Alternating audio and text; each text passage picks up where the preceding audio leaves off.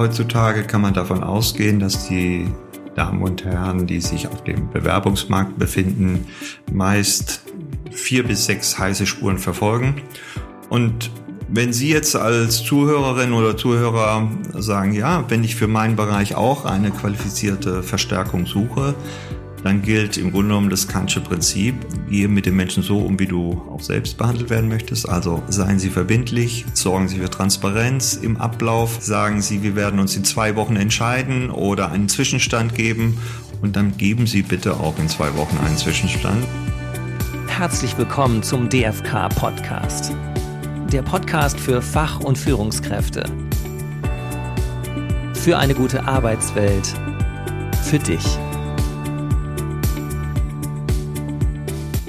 Begrüße Sie herzlich. Mir gegenüber sitzt Thomas Wöllner, Geschäftsführer des Karriere- und Outplacement-Beratungsunternehmens P4 Career Consultants in Hamburg. Kooperationspartner unseres Verbandes DFK, Verband für Fach- und Führungskräfte. Und wir schauen heute auf ein Thema Ghosting im Arbeitsleben, wenn das Gegenüber plötzlich verschwindet. Durchaus tritt es öfters auf. Wir kennen es vielleicht aus einem privaten Kontext, wo jemand unangekündigt einen bislang harmonischen, guten persönlichen Kontakt auf einmal ohne weitere Vorankündigung abbricht. Und wir erleben das jetzt auch zunehmend in der Arbeitswelt. In welchen Variationen werden wir uns gleich anschauen. Und auch da sprechen wir dann von Ghosting. Eine Studie sagt, 95 Prozent aller Personalexperten, die befragt wurden bei LinkedIn, sagen, sie hätten schon mal mit Geisterbewerbern, die sich dann nicht mehr melden, tatsächlich Erfahrungen gemacht und offenbar trifft das Phänomen auch tatsächlich die guten Unternehmen, die meinen da auch eine gute Personalarbeit zu machen. Vielleicht ist es auch ein gesellschaftliches Phänomen, dass man sieht, dass die Bindungen nicht mehr die festesten. Ich glaube auch, dass es auch, dass es mit dem Thema Verbindlichkeit, Mut zu einem klaren Standpunkt zu tun hat. Was wir erleben, ist, ähm, dass Unternehmen, die von hochqualifizierten Führungskräften angeschrieben werden, auf einmal nicht mehr antworten, Zeitlimits verstreichen lassen, Verträge, die zugesagt werden, doch nicht rechtzeitig eintreffen. Im Grunde genommen die Kommunikation runterfahren oder komplett einstellen.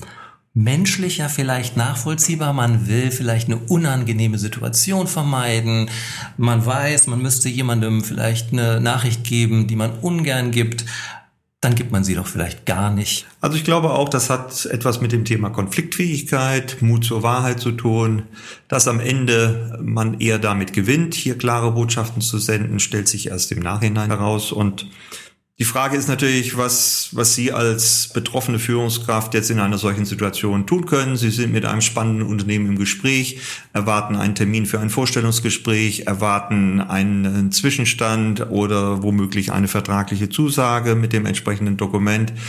Und wenn diese ausbleibt, ist man natürlich erstmal verunsichert. Man überlegt, wie kann ich jetzt, was kann ich jetzt tun, ohne übermäßig nervös aufzutreten oder Druck aufzubauen. Und der Tipp, ähm, den wir an dieser Stelle Ihnen geben wollen, ist, äh, aus einer gewissen Souveränität und Coolness heraus zu agieren und sich zunächst einmal ganz banal zu fragen, habe ich denn die richtige E-Mail angeschrieben? Habe ich die Möglichkeit, vielleicht telefonisch nachzufragen?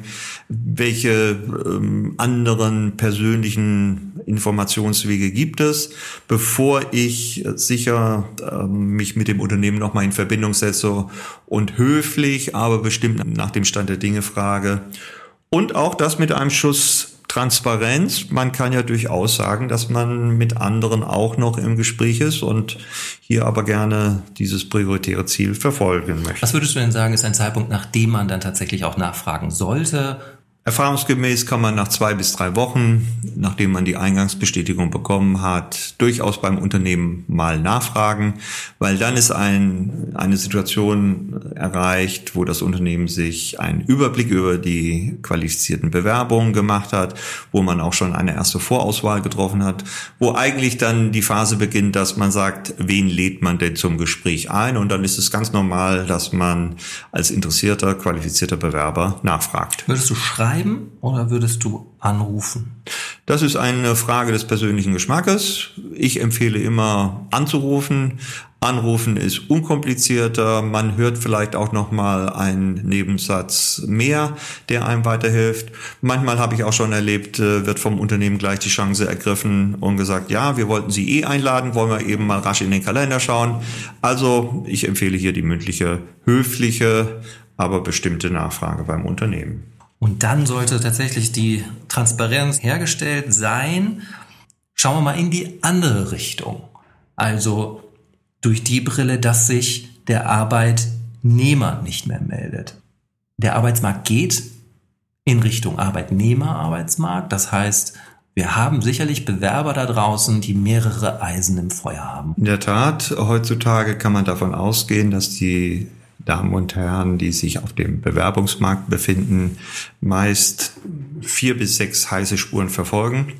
Und wenn Sie jetzt als Zuhörerin oder Zuhörer sagen, ja, wenn ich für meinen Bereich auch eine qualifizierte Verstärkung suche, dann gilt im Grunde genommen das Kantsche Prinzip, äh, gehe mit den Menschen so um, wie du auch selbst behandelt werden möchtest. Also seien Sie verbindlich, sorgen Sie für Transparenz im Ablauf, sagen Sie, wir werden uns in zwei Wochen entscheiden oder einen Zwischenstand geben und dann geben Sie bitte auch in zwei Wochen einen Zwischenstand. Es ist immer erstaunlich, wie aufmerksam solche Informationen registriert werden und im Grunde genommen auch nachgehalten werden, ob es wirklich äh, der Arbeitgeber ist, der sich dann entsprechend meldet. Und wenn man in der Entscheidung noch nicht so weit ist, auch das kann man ja transportieren, sorgen Sie einfach hier für Fairness und Transparenz. Vielleicht noch ein Tipp an die Bewerber, die an irgendeinem Punkt aus einem Bewerbungsprozess raus wollen oder müssen, weil sie einen anderen Vertrag unterschrieben haben. Achtet darauf, dass ihr da fair bleibt. Ihr könnt natürlich den Arbeitgeber ein bisschen hinhalten. Ihr könnt die Verhandlungen ein bisschen ziehen, damit ihr abschätzen könnt, an welchem Punkt entscheide ich mich jetzt, wer hat mir welche Informationen gegeben, welcher Arbeitgeber schaut wie aus. Das muss man sich ja auch erstmal anschauen. Das dürft ihr auch, das könnt ihr auch. Aber bleibt da bitte fair, dem Unternehmen wirklich auch eine Chance zu geben, darauf zu reagieren, wenn ihr eigentlich schon mit dem Herz woanders seid. Und natürlich ist ein sehr neuralgischer Punkt die Vertragsunterschrift. Vor Vertragsunterschrift bewegen wir uns im rechtlich relativ schwer fassbaren Raum. Das heißt, ähm, ihr könnt eigentlich jederzeit raus aus dem Bewerbungsprozess, ohne dass da, weiß ich, auch eine Haftung in Betracht kommt. Also ein berechtigtes Vertrauen kann da begründet werden, dass man tatsächlich zur Arbeit erscheint, aber daraus dann einen Haftungsanspruch zu machen, das gibt's nur in ganz, ganz engen Ausnahmefällen. Aber nach dem Vertragsschluss, Tipp, Probezeit kann da mal nützlich sein. Also wenn ihr die Probezeit im Vertrag habt, zwei Wochen beispielsweise ist ja dann die Mindestkündigungsfrist in der Probezeit, dann kann man natürlich auch selber das Arbeitsverhältnis innerhalb von zwei Wochen wieder beenden und man kann bei dem anderen Arbeitgeber wieder anfangen, ohne letztendlich, dass man rechtlich sich irgendwie angreifbar gemacht hat. Der Arbeitgeber hat sich diese Probezeitkündigungsfrist auch selber in den Vertrag gesetzt, deshalb muss er damit rechnen, dass es in die eine wie in die andere Richtung natürlich anwendbar ist. Aber seid da fair, seid da transparent. Diese Schritte wollen auch wirklich gut kommunikativ begleitet sein, in einem persönlichen Gespräch vielleicht die Beweggründe mitzuteilen. Man sieht sich immer zweimal im Leben. In der Tat, das kann ich bestätigen. Ich würde es sogar noch erweitern. Heutzutage trifft man sich drei bis viermal. Also es lohnt sich, sich äh, mit Respekt und Anstand kommunikativ zu bewegen. Manchmal sind es einfach technische Finessen, die hier äh, den Kommunikationsprozess etwas holprig werden lassen. Das lässt sich schnell klären durch einen Anruf. Darüber haben wir eben gesprochen. Und ansonsten ähm, passt es eben einfach auch nicht zusammen. Und dann sollte man sein Glück woanders versuchen, so wenn die Kommunikation nicht zustande kommt. Und dann vielleicht noch ein warnendes Wort. Also wenn man einen Schritt gehen will, den ich jetzt hier überhaupt nicht empfehlen will, nicht nachahmen, don't do this at home, ab dem ersten Tag einfach die Arbeit nicht aufzunehmen. Der Arbeitgeber hat kaum eine Möglichkeit, den Beschäftigungsanspruch durchzusetzen. Er kann niemanden zur Arbeit zwingen, aber er kann beispielsweise eine Vertragsstrafe in den Vertrag schreiben, wo dann bei Nichtantritt tatsächlich eine Vertragsstrafe zu zahlen ist. Achtet da bitte drauf, wenn ein solcher Passus in eurem Vertrag ist, kann das tatsächlich teuer werden. Die Klausel kann man dann prüfen lassen, kann sich anschauen, ähm, ob die wirksam ist, aber einmal darauf achten, hier gibt es Möglichkeiten, den Arbeitnehmer tatsächlich auch dazu zu bringen, dort zu erscheinen, wo er zu erscheinen hat.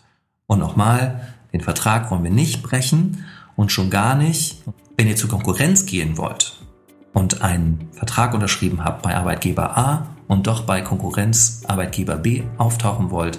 Das kann, wenn ihr bei A schon unterschrieben habt, schwere Folgen haben. Ihr dürft aus einem laufenden Arbeitsverhältnis bei Arbeitgeber A nicht einfach dann bei Konkurrent B anfangen. Also da großes Ausrufezeichen. Das ist die rechtliche Seite. Viel wichtiger ist aber, dass es ja gar nicht zu einem Ghosting kommt. Und vielleicht kann das Unternehmen auch das ein oder andere tun, damit es nicht dazu kommt. Und da geben wir gerne ein paar Tipps. Äh, die sind recht einfach umzusetzen. Zunächst einmal, wenn Sie in der Rolle des Arbeitgebers sind, suchen Sie den persönlichen Kontakt zu den Bewerbern. Telefon in die Hand nehmen, schnell eine Nachricht auf die Mailbox sprechen oder vielleicht erreicht man dem anderen auch ähm, direkt. Sorgen Sie dafür, dass Bewerbungsverfahren definitiv kurz gehalten werden und auch der jeweils aktuelle Stand direkt kommuniziert wird. Probieren Sie den Kandidaten, den Bewerber immer bei emotionaler Nähe zu halten, klar zu kommunizieren, Transparenz über den Prozess herzustellen, sodass er stets informiert ist, wo er gerade steht. Das gibt Ihnen auch die Gewähr, dass Sie merken, wenn Ihr Bewerber vielleicht ein anderes Angebot näher in Betracht zieht, hier nochmal nachzulegen. Jede Sprachnachricht gerne mit ein paar persönlichen Worten abschließen und ähm, dann kommt man da auch gut auf Augenhöhe miteinander klar. So kann man sich dann auch vielleicht das ein oder andere Geld für die nächste Employer Branding Kampagne sparen. Man hat das Unternehmensimage nochmal ein bisschen unterstrichen. Man ist transparent, man wird nicht angreifbar im Netz, ähm, wenn man sich nicht mehr meldet. auch da ist die Transparenz ja zunehmend gegeben und langfristig. Man sieht sich bestimmt mehr als dreimal im heutigen Leben. Mit diesem Appell an beide Seiten schließen wir den Podcast für heute wünschen viel Erfolg bei den weiteren beruflichen Schritten und freuen uns, wenn Sie wieder dabei sind beim nächsten Mal. Mehr Infos zum Podcast findest du unter podcast.dfk.eu.